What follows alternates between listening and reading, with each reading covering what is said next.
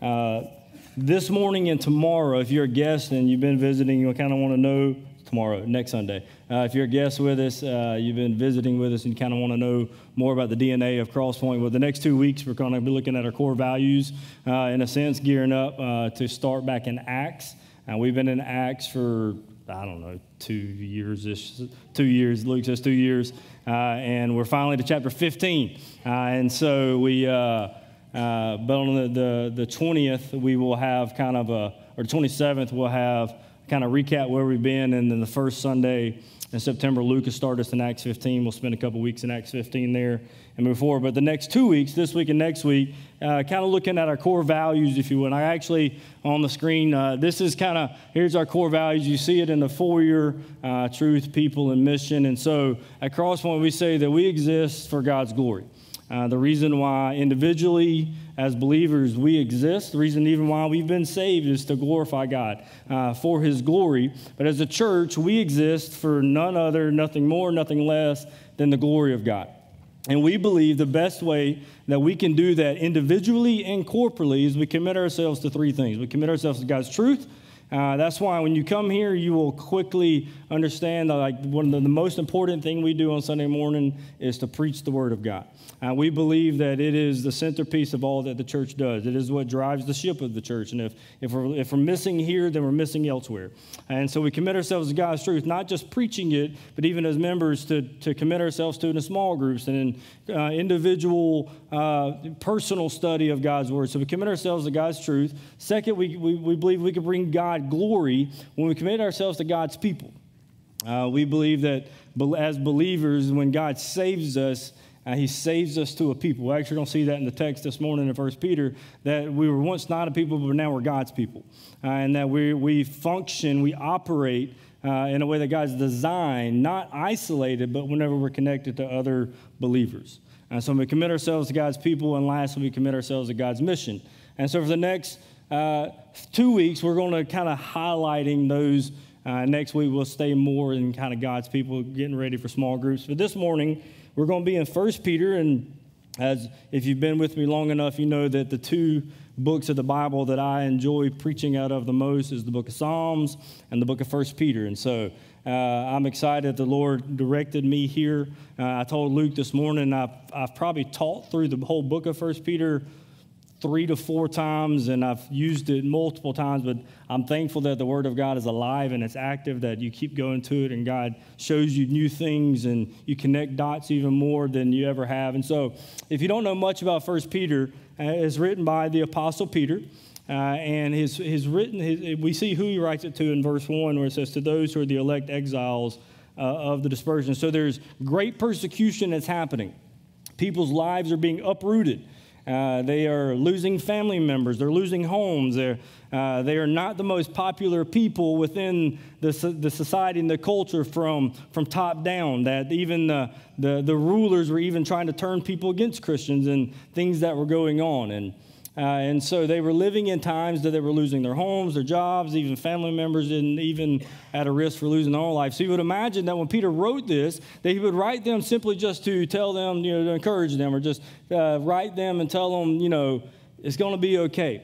Uh, but when he begins his letter, first of all, he calls them the elect exiles, which is just two words that seem weird put together, right? So you got one sense, the chosen, God's people, but you're exiles, as in you're not your home. So he starts the letter to remind them, hey, what you're walking through is as worse as this going to be because you're not, this is not your home. You're, you have a home that's in heaven. Your, your citizenship is in heaven. You're, in a, you're an exile here. And so he begins the letter by pointing their eyes up. He starts with, Hey, blessed be the God and Father of the Lord Jesus Christ, who's called you to be born again to a living hope. So immediately, when he starts off the letter, he, he tells them to look up and remember what God has done in their life. But I'm going to pick up in verse 22. And, and, and what I want you to see in this text, chapter 1, verse 22, is that people, these people were living in extreme persecution. They were elect exiles, and what we'll see this morning in verses 122 to 212 is that, that Peter challenged them really with three imperatives. And that's going to be the points for the text this morning. But he challenged them, he called them to love God's people, to long for God's truth, and to live for God's glory. And what you'll see as we walk through this, that our core values. This is just something that we thought sounded cool. It's, it's what you see in Scripture over and over again that the call for the church is to love God's people, to, to long for God's word, and to live for God's glory, live for God's mission. And so, anyway, let's begin to read chapter 1, verse 22. It says, Having purified your souls by your obedience to the truth for a sincere brotherly love, love one another earnestly from a pure heart. Since you have been born again, not with the perishable seed, but of imperishable, through the living and abiding word of God. For all flesh is like grass, and all of its glory like the flower of grass. The grass withers and the flower fail, falls, but the word of the Lord remains forever. And this word is the good news that has been preached to you, that was preached to you. So, or therefore, put away all malice and all deceit and hypocrisy and envy and all slander. Like newborn infants, long for pure spiritual milk, that by it you may grow up into salvation, if indeed you have tasted that the Lord is good. And as you come to him, a living stone rejected by men, but in the sight of God chosen and precious, you yourselves, like living stones, are being built up as a spiritual house to be a holy priesthood, to offer spiritual sacrifices that's acceptable to God through Jesus Christ. For it stands in Scripture. Behold, I am laying in Zion a stone, a cornerstone chosen and precious, and whoever believes in him will, will not be put to shame. So the honor is for you who believe, but for those who do not believe, the stone that the builders rejected has become the cornerstone, and a stone of stumbling and a rock of offense. They stumble because they disobey the word as they were destined to do. But you are a chosen race, a royal priesthood, a holy nation a people for his own possession, that you may proclaim the excellences of him who called you out of darkness into his marvelous light. Once you were not a people, but now you are God's people. Once you were not received mercy, but now you receive mercy. Beloved, I urge you as sojourners and exiles to abstain from the passions of the flesh, which wage war against your soul, and keep your conduct among the Gentiles honorable, so that when they speak against you as evildoers, they may see your good deeds and glorify God on the day of visitation. Let's pray. Father, we love you. God, we thank you for your love for us. We thank you for your word. God, we pray now that you give us eyes to see and ears to hear uh, and faith to believe uh, your word this morning, God. We pray that more than anything, that uh, your son will be lifted up high. It's in Christ's name we pray. And everybody said, Amen. I'm thankful for the word of God. You see how it's just saturated through uh, the call to love one another, the call to seek after him, the call to even uh, to, to proclaim his excellences. And I, uh, I, I, heard this quote the other day, uh, but Spurgeon, Charles Spurgeon, was once asked, How do you defend the Bible? And Spurgeon responded, Defend the Bible. I'd sooner, I'd sooner defend a lion. You don't defend the Bible, you just open its cage and let it roar. Uh, and I'm thankful that with, the, with God's word that we just open it up, we let it do its work, that we don't get in the way. Uh, we don't try to add too much to it and we don't try to take away from it. We just teach what it says. And so this morning I broke up the text. I think that there's, there's really three imperatives that we see through this text. And uh, in between the second and third imperative, there's kind of almost an affirmation whenever, and when he, when he switches to, but you're a chosen race. And so uh, I, I, titled the, the, sermon this morning, Love, Long, Live. And that's the three imperatives that he, he, he calls them to love God's people. He calls them to long for God's truth, and he calls them to live for God's glory. So, taking notes, number one, a call to love. We see it in verses 22 through 25. It says, Having purified your souls by your obedience to the, tr- to the truth for a sincere brotherly love, love one another earnestly from a pure heart. The first thing that Peter does when he's writing, so, so far before verse 22, he's really been individual, if you will. He's, he's been reminding the individual of how God has saved them and gave them a living hope and, and how they have an inheritance that is imperishable and undefiled and unfading. To, to set your eyes there that though now you may walk through various trials, but it's actually producing something. He's given the individual, if you will, encouragement to keep going. And now he shifts to not the individual, but to the corporate side of Christianity. Hey, hey, listen to me.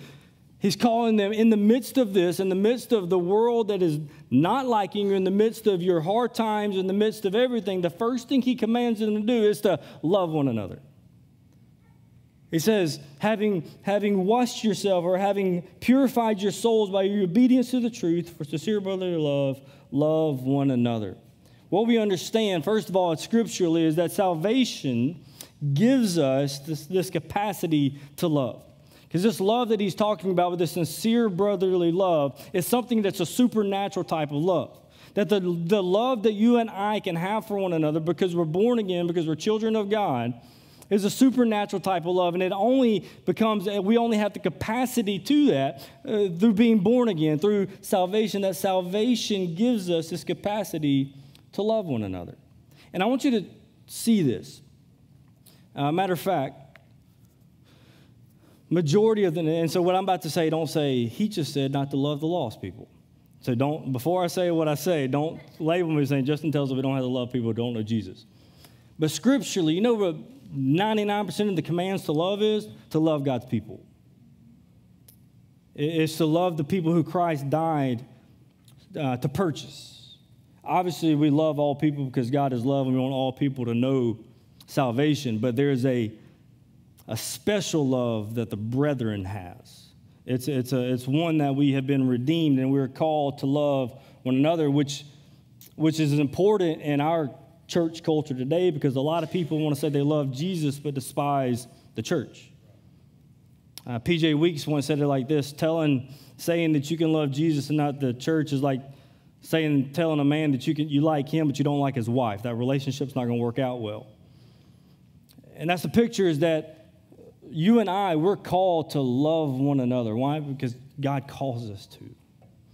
And the good news is, is that because of salvation, we now have the capacity to love each other supernaturally because of the work of the cross, because of the new nature that is given to us in being born again, which we'll get that in a second, now we have the capacity within us, with the Holy Spirit abiding with us and the Word of God, the capacity to love one another. And what does he say? To love each other earnestly or fervently literally means it's a picture of stretching a muscle to its max, as in, you're, you're about to pull your muscle, you're straining so hard. Peter is telling them, love each other to the max, love each other to where it hurts, love each other to commit to one another so much that it's like the stretching of a muscle, to love each other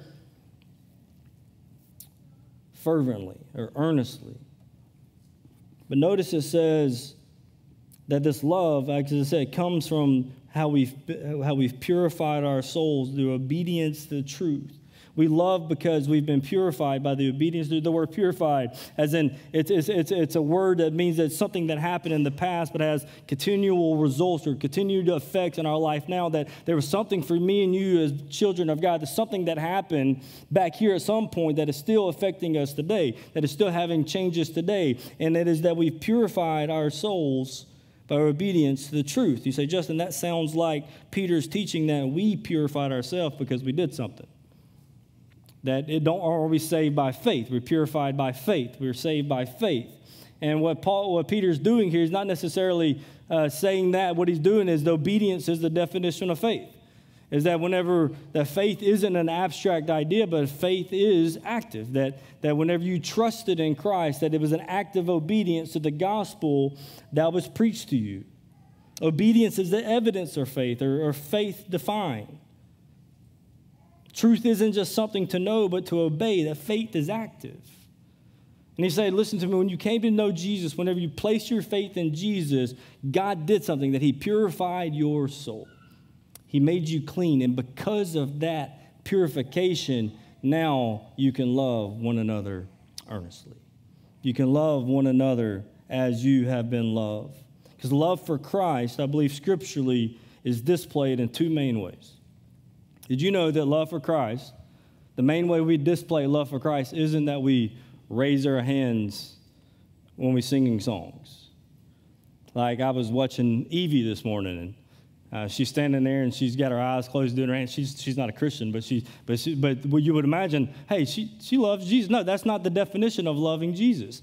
Uh, and so, what is the main way that our love for Jesus is displayed? I think two ways. One is our obedience to Him. Jesus told his disciples, If you love me, you will what?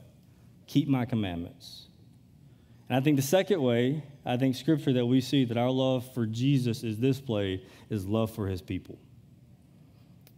I think that what we see is that God does such a work that in, in salvation and purification of our souls, if you will, he does such a work that I love you even if we have nothing in common outside of the grace of Jesus that we both experience.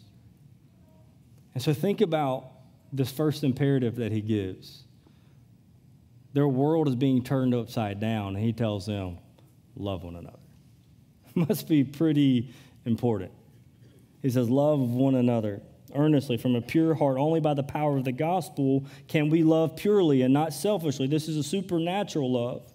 Not only is salvation this being purified, not only does it, is it the, it gives us the capacity to love, but also salvation gives us the necessity to love. Well, look at verse 23. It says, Since you have been born again, to love one another earnestly with a brotherly affection, because you've been born again, because you've been born from above, because God has done a work in your life, it's the necessity now to love one another. It's the necessity to love the brother since you've been born again, born from above. And it gives the, the picture of how it is. It's not with a perishable seed, but an imperishable seed that you and I, uh, life, seed is the giver of life in plants, animals, and humans. And when we're born in this world, we're born in with a perishable seed that we will all die. But in salvation, when we're born again, it's an imperishable seed that will not be defiled, that will not fade, that will not be destroyed, that is eternal.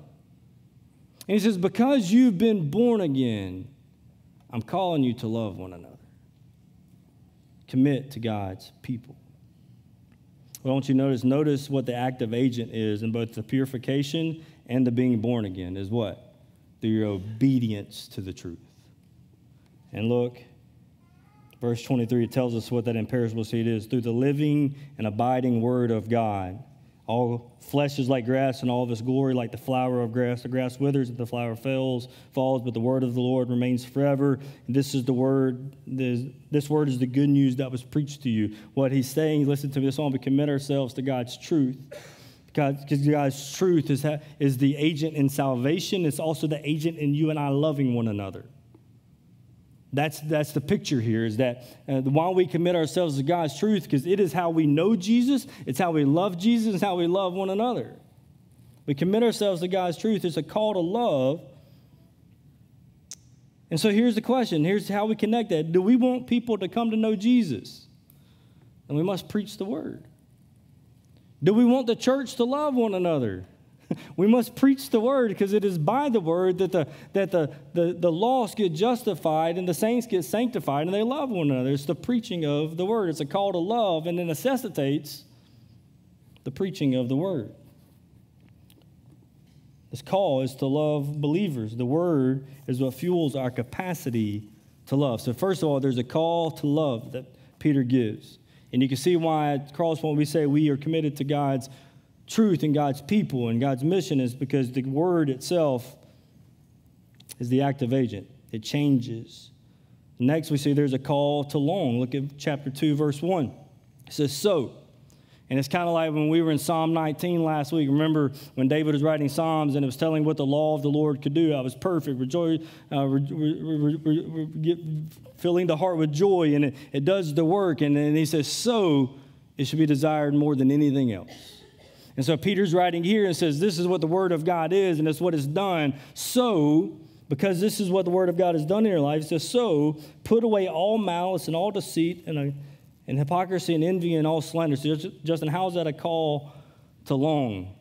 Let keep reading verse 2. It says, Like newborn infants, long for pure spiritual milk, that by it you may grow up into salvation, if indeed you have tasted that the Lord is good.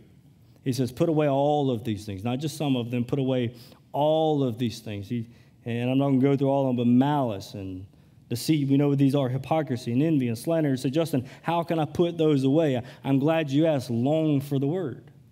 That's why these verses are connected. He tells us, put away these things. Well, I can't do them on my own. How can we put these things away? Well, by longing for the pure spiritual milk of the word. The most natural thing for a baby to do is to cry for milk. It's a natural longing to be nourished. It's as we get older that we like don't want to eat and stuff like that. But the natural thing for a baby to do is to want to be nourished. And for a child of God, the most natural thing it should be for us is to be nourished, for our souls and our spirits to be nourished to know more of God, to love more of God, to love God's people more. Well, the way that we, I think, the way that we stay away from these sins that He lists is to be more in the Word. put these away. And in doing that, if you're, if, you're, if you're longing for the pure spiritual milk of the word, then you'll see these things go away. See, the word not only saves us, but the word is also what sanctifies us. It is what enables us not to just love one another, but actually walk in holiness. The word matures our spiritual lives. And spiritual growth isn't just this mystical feeling. Like you see somebody on stage and like they really got it going on, like they got the, you know, they got all the moves down. It's the, the spiritual, like throwing the frisbee in worship or, or whatever it is. You know, they got all the moves and like this, like this. I really love God, or I'm like you see a person who's very passionate and stuff like, well, they must be mature. No, listen to me. Christian maturity isn't this mystical thing; it's rational. It says, I'm growing in knowledge of God. As I'm growing in knowledge of who the Lord is, my love for Him will also continue to grow. It says that, what does it say? Long for pure spiritual, spiritual milk, that by it you may grow up into salvation. The word matures our spiritual lives. God transforms our minds, then by it transforms our actions. So, Justin, all right, land the plane for me. He says, Put away all malice, all slander, and all deceit. Listen to me. I will never put those things away if I don't think differently about them. You with me? The way that God transforms our life is first to change the way we view sin. That's what we talked about through Psalm 51. Is that he changes the way we perceive and the way we look at things. That's why Romans chapter 12, verse 1 doesn't say be renewed by the or by the transformation of your life. It says what? the renewal of your mind. He changes the way we think about things. He changes the way we view Him, the way we view ourselves, the way we view sin. And so there's a, there's a transformation of the mind, and the Word enables us to think differently about things, so therefore do things differently. He says, Listen to me, if you want to put away these things, the call to long for, for God's Word is what will enable you to put away these things. So long for this pure spiritual milk and he says, If you've tasted and seen that the Lord is good. Anybody tasted and seen that the Lord is good? That, that tasting that the Lord is good should produce a longing for more. You ever had a, like a steak that you took the first bite and you just couldn't stop eating it? No, nobody else. That's just me. Or like think about whatever that dish is, like you, you take a bite of it and you just can't get enough of it. That is the image that Peter's given to our relationship with the Lord, that you've tasted it and listen to me, long for more of it. Why don't we long for it? Like what's broken in us, right? Like, like what's going on? If he is this good, then why are we not longing for it? Because the milk is the beginning.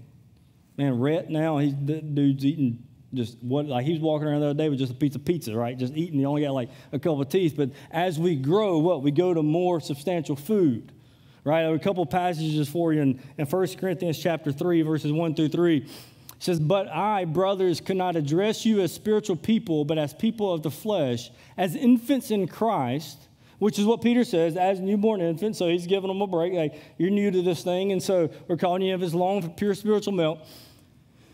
I fed you with milk, not solid food, for you were not ready for it. Even now you are not ready, for you are still on the you're still of the flesh. For while there is there is jealousy and strife. You catch the the, the, the, the picture there.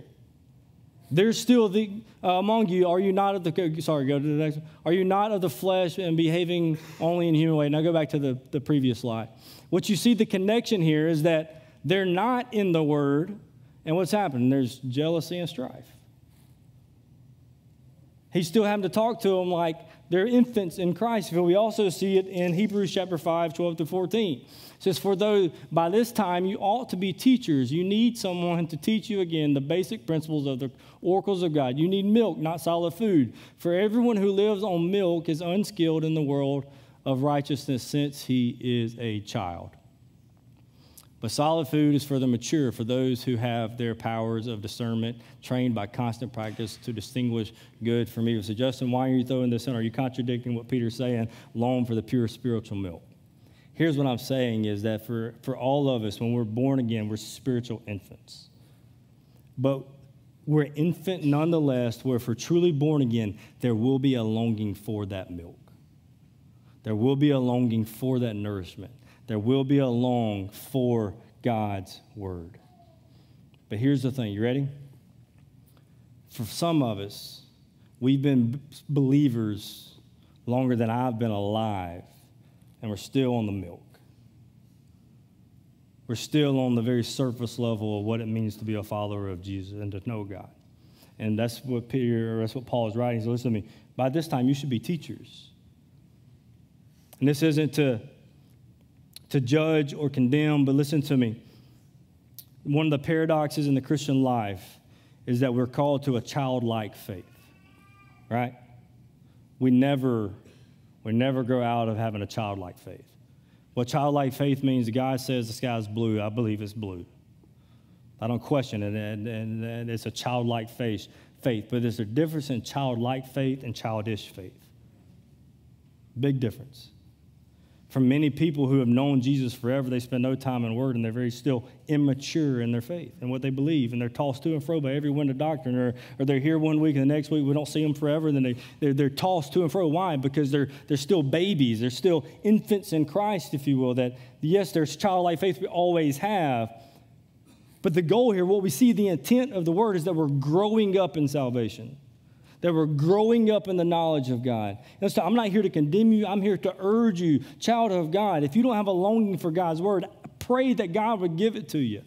Pray that God would increase in you a desire to know His Word and to know more of Him because it and it alone is what is sufficient to sanctify our lives through the power of the Holy Spirit. And Adrian Rogers said it like this if there's dust on the Bible, there's going to be drought in the heart.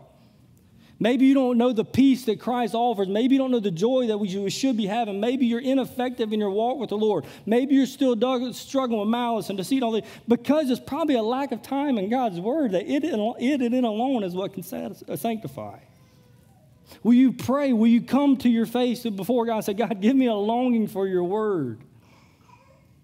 Give me a longing to know you and know you more. Sorry if I got a little loud there, but in the midst of their persecution, Peter says, Love one another and long for God's word. Because by it, you can grow up into your salvation, which means you don't get more saved. What it means is you understand what God did for you and on your behalf. And listen to me, we never grow a complete understanding of that. It'd be eons and eternity before we even get a glimmer of what all that meant. If we ever get to somebody who says they understand everything completely, you probably need to get away from them. And I'll say this so, so that we have people who are, you know, there's childish, childlike, and then there's people who are, I'm going to study the deep things of God, and they become arrogant and prideful. I'm going to stay this, I'm going to stay alone. You ready? The deeper your knowledge of God, the deeper it grows, listen to me, the more childlike your faith should become. You with me? Like the more we see God, the more we know God, the more childlike my faith should be. The more I understand that He's God and I'm not, the more He's got to figure it out and I don't. The more, the more under, the Christian life is not one that moves from, from dependence to independence, but independence to dependence. The more that I know God is the more I understand I'm thankful He's God and I'm not. We say it often that the knowledge of God should never puff up. And the more that I know, the more I truly know God that comes into an understanding, the more childlike my faith becomes.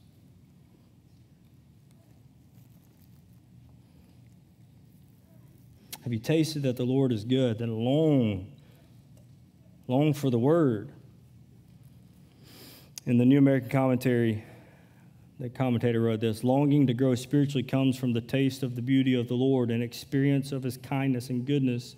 Those who pursue God have tasted his sweetness. Christian growth for Peter is not mere a call to duty or alien moralism. The desire to grow springs from an experience of the Lord's kindness and an experience that leaves believers desiring more. Do you desire more of the Lord? And just real talk, if you have it, if you know you're a child of God, but there's this, this the staleness, there's this lack of moving forward in your faith and in your desire for Jesus, would you ask God to give you the longing for Him? So not only does He, and I may be uh, wrong here, but I'm talking right now, and you, Luke could correct me later. But there's a call to the to the Word, but there's also, I think, a call to long for the Lord in this text. Like at verses beginning of verse four, it says, "As you come to Him, a living stone."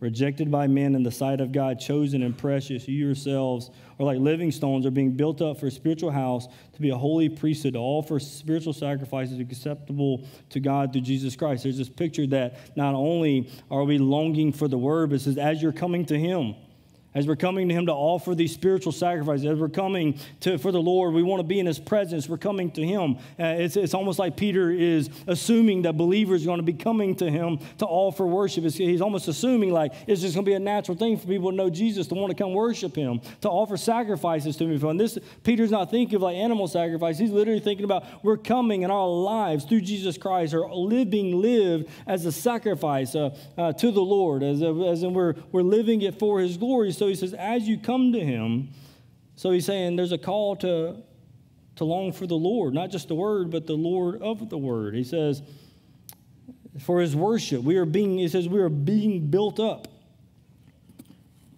like a spiritual house.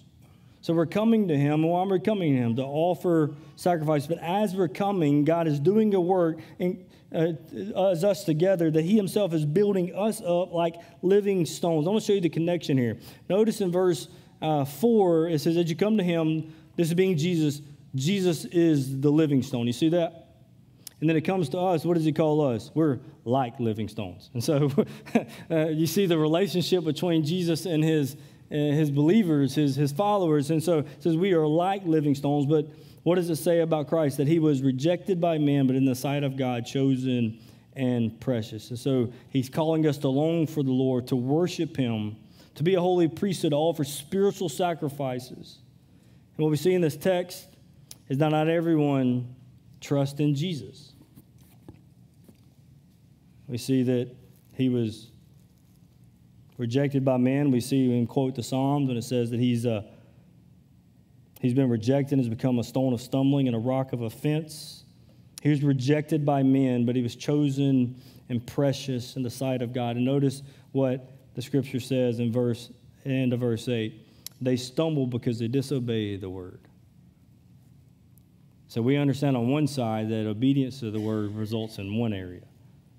It's, a, it's salvation, it's purification, it's being part of God's people. But disobedience of the word gives you on this side. And so the word ultimately is what divides us, whether it divides sheep from goats, if you will, those who will trust Jesus and those who won't.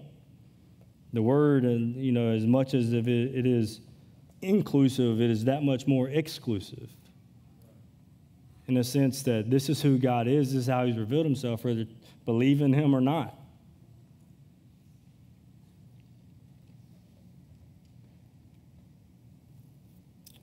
To long to worship the Lord, we see this imagery of the spiritual house, a holy priesthood whose duty was to, to offer sacrifices, to worship the Lord.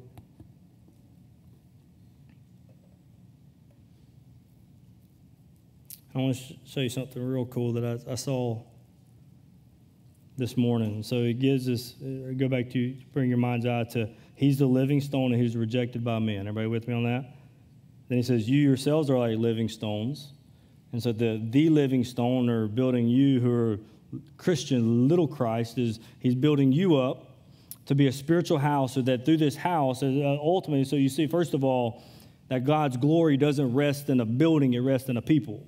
The people are the stones that are building the, that God's building to be the spiritual house. It's the people who are making up this structure, if you will, but it's to offer sacrifices. And so, but he says, Christ is the living stone. You're like living stones, and the living stones rejected by men. These men rejected the word, and we often know that oftentimes we're rejected by people as well. But you see this shift in verse 9 when it says, in verse 8, it says, they disobey the word as they were destined to. Verse 9, but you, you little stones, just like Jesus was rejected by men, but chosen and precious in the sight of God. You little stones may be rejected by men as well, but you're chosen and, precious in the sight of God. You know, you're a chosen race, you're a royal priesthood, a holy nation, a people for his own possession, that you may proclaim the excellences of him who called you out of darkness into marvelous light. You, once you were not a people, but now you are God's people. Once you receive mercy, but now you had not received mercy, but now you have received mercy. It's a beautiful picture there that as followers of Jesus, that once we were the disobedient, once we were the outcast, but now, Scripture says that you're a chosen race, that you're a royal priesthood. When I think about adjectives to describe my life, royal is never one of them. But through the sufficient work of Christ, Scripture now declares you a royal priesthood, a holy nation. Notice these words are not individualistic, it's, it's corporate. You're a chosen race, not just a chosen person. You're a you're a royal priesthood, not just a priest, that you're a holy nation, a people, not just a person, but a people for his own possession. And here's why. Here's why God's done that work. You ready? That you may proclaim his excellences. Not because you were pretty, not because you smelled good, not because you just needed a, some help, but the reason in which God has done the work to make you or call us who were once far off to bring us near, to bring salvation to it, primarily so that we would proclaim how excellent he is. God's mission. We commit to God's truth. We commit to God's people. We commit to God's mission. Why? Because He has called us to do this. And so, I'm somewhere in these notes too. We want, we're called to long for the word. We're called to long for the Lord that we may worship Him. Are ready? That others may worship Him as well. Why do missions exist? I think Piper said it's because worship doesn't. Why do we go and share the good news? Yes, we love people, but more than anything, we want our God to be worshiped. We want Him to receive the, the rightful worship and praise that He alone, and willing praise. What people don't understand, whether you bend the knee now to Jesus or or not, one day every knee's going to bow and every tongue's going to confess that He's Lord. We want to give people the opportunity to profess Him now. Why? Because He, he alone deserves the worship of every, every person on the face of this planet. So He's calling us to long to long to love, to long for the word, to long for the worship of the Lord, not just in our lives, but in every life on this planet.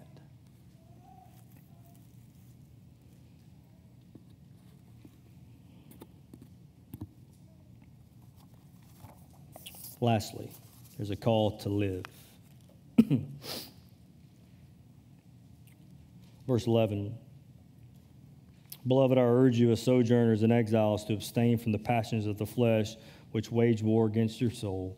Keep your conduct among the Gentiles honorable, so that when they speak against you as evildoers, they may see your good deeds and glorify God on the day of visitation. Here's something that I was punched in the face with this week. the call to God's mission, to be committed to God's mission, is both vocal and practical. The previous verse, we say we, there's a proclamation, we're proclaiming the excellences. And now what's Peter telling them to do? To live it too. To live it. He says, as sojourners and exiles, he reminds them that this is not their home, this they're just passing through. But as we're here to abstain from the passions of the flesh which wage war against your soul, that ultimately this isn't imagery. This isn't, we have this idea that the Christian life is just this passive, let go and let God type thing. But the reality is, is that the Christian life is, a, is militant, especially in regards to sin and abstaining from the passions of the flesh. And Peter's saying, listen to me, as you're walking in this world, remember, this is not your home, but as you're walking through, abstain from the passions of the flesh. We looked at last week how God helps us do that, but to abstain from the passions of the flesh.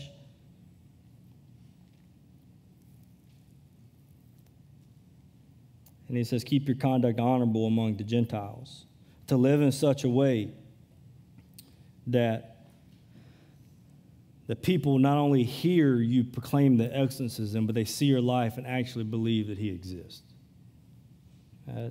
Commentator said it like this that Peter's hope was that unbelievers will be compelled to admit that the lifestyle of, of the believer is morally beautiful, and this admission will bring them to saving faith so that God will be glorified on the day of judgment.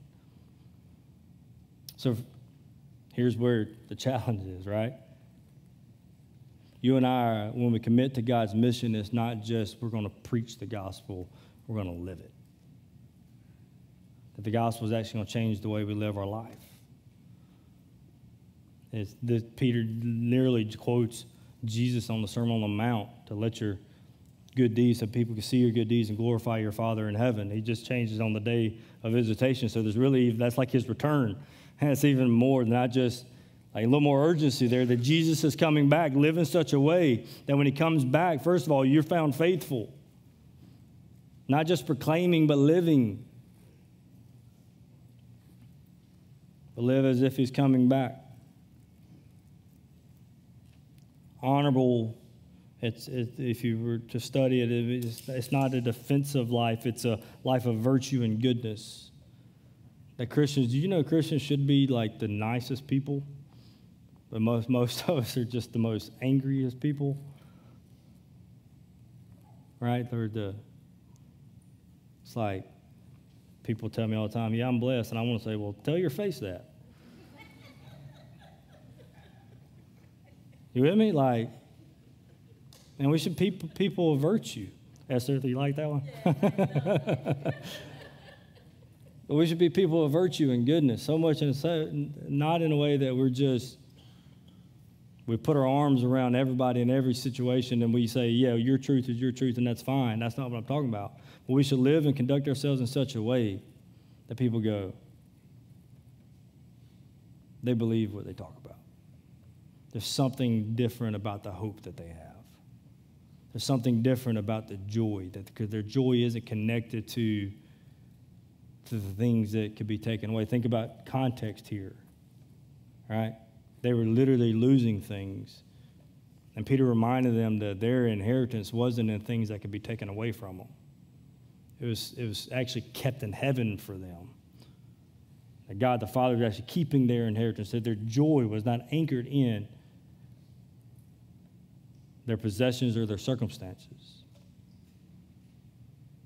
And this is what I believe that if you and I will long, if we will long for God's word, that we will immerse ourselves in it. We'll be able to begin to see that our eyes, we gain perspective in life and other things, but we'll fall more in love with Jesus. The only way you fall more in love with somebody is spend time with them. I loved Ashley nine and a half years ago, but I love her even more now. I can't say the same for her with me, but but we've grown in love. Why? Because we've lived life together. That's how love and relationships work. Well, with Christ, the only way we're going to fall more in love with Jesus is by spending time with Him. Primarily, we do that through His revealed Word. Oh, God, give us a longing for your Word because by it we can be raised up, we can mature in the faith. By it, we can have a strong stance no matter what life throws at us. By it, we can know the hope in which we've been called to and the power that, that Paul prays in Ephesians, the power that's directed to it. By the word of God, we will know who our God is and what it is means to be people of his possession. And we commit to love God's people. The good news is that God, through the gospel and through the power of the Holy Spirit, not only calls us to love one another, but enables us to love one another which means like this church loving stuff, it, it's hard, right? It ain't the easiest thing in the world, but through the power of Christ, through the power of the Holy Spirit, you and I can commit ourselves to love one another.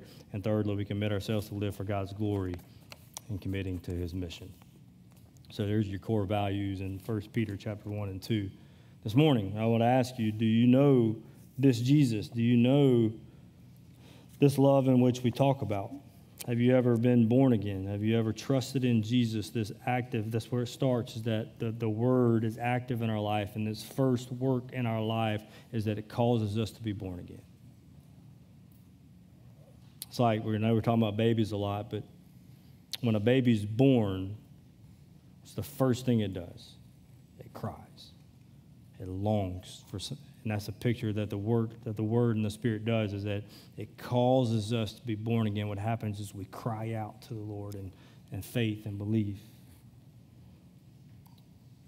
Have you trusted in Jesus for salvation? Because He and He alone is the one that can save. There is no hope, there is no salvation apart from Him. No other name has been given among men which man may be saved. Maybe, if we're honest, we've been struggling in our Christian life, and maybe we're these these sins that Peter listed, or maybe other sins, we've fallen off into those, and they now have dominion over us, as we see in Psalm 19. And maybe this morning we need to confess to the Lord, Lord, I confess these sins to you, but I don't want to just confess them because if, if we don't get in God's word, if we don't, if we can't just say, I'm done with these, we have to fill ourselves with something else. God, give me a longing for your word. Give me a longing to know you more that by it I can grow up to be spiritually discerning. Give me a love for God's people. I don't know how the Holy Spirit spoke to you this morning, but I pray that you will submit and surrender to it. I'm going to pray and I'm going to get out of the way and the band's going to come up. Father, we love you. God, we thank you for your love for us. God, we thank you for your word. God, we thank you for your truth. God, we thank you that your word has given us the capacity to, to love one another, that this is a place that a room full of people who come from different backgrounds, different stories.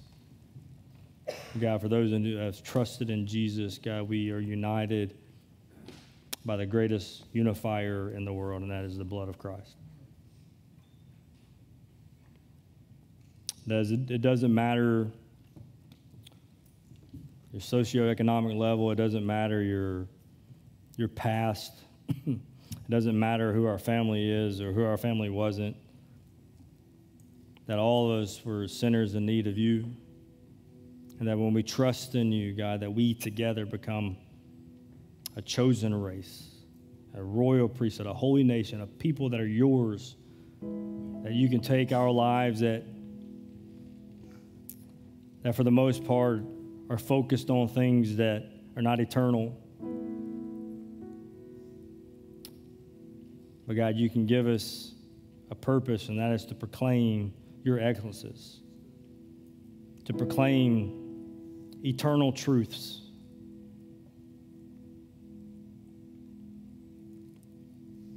So, God, I pray if there's anybody in here this morning who does not know you, who's not trusted in you for salvation, God, that your Holy Spirit would reveal that to them.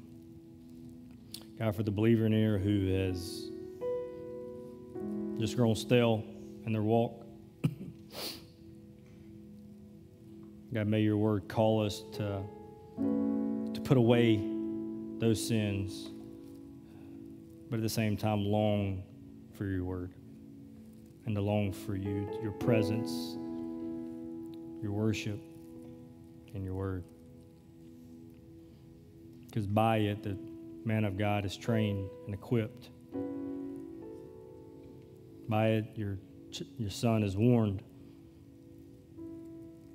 but also by it, the heart is delighted. God, we thank you for the sufficient Word of God. We thank you for the well rounded, all sided Word of God that is completely perfect, as your Word says about itself. That no matter what we're facing, no matter what we're walking through, your Word is sufficient. So I pray for the child of God who, like I said, is stale or there needs to be confession and repentance. God, at the same time, they'll cry out, cry out to have a longing for you, your presence, and your word. Everything for opportunity to participate in your mission, to be able to pray for people groups, to go on mission trips, God, you've placed us here this at Crosspointe Church. We're a group. We're a holy nation. We're a chosen race. We're a people of your own possession, possession. And our job is to proclaim how excellent you are in our in our mouth, by our mouth and by our actions, to live honorably among the outsiders.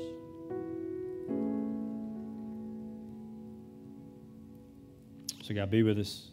So in Christ's name we pray. Amen. You can stand and you can move as the Lord leads me and Luke will be standing.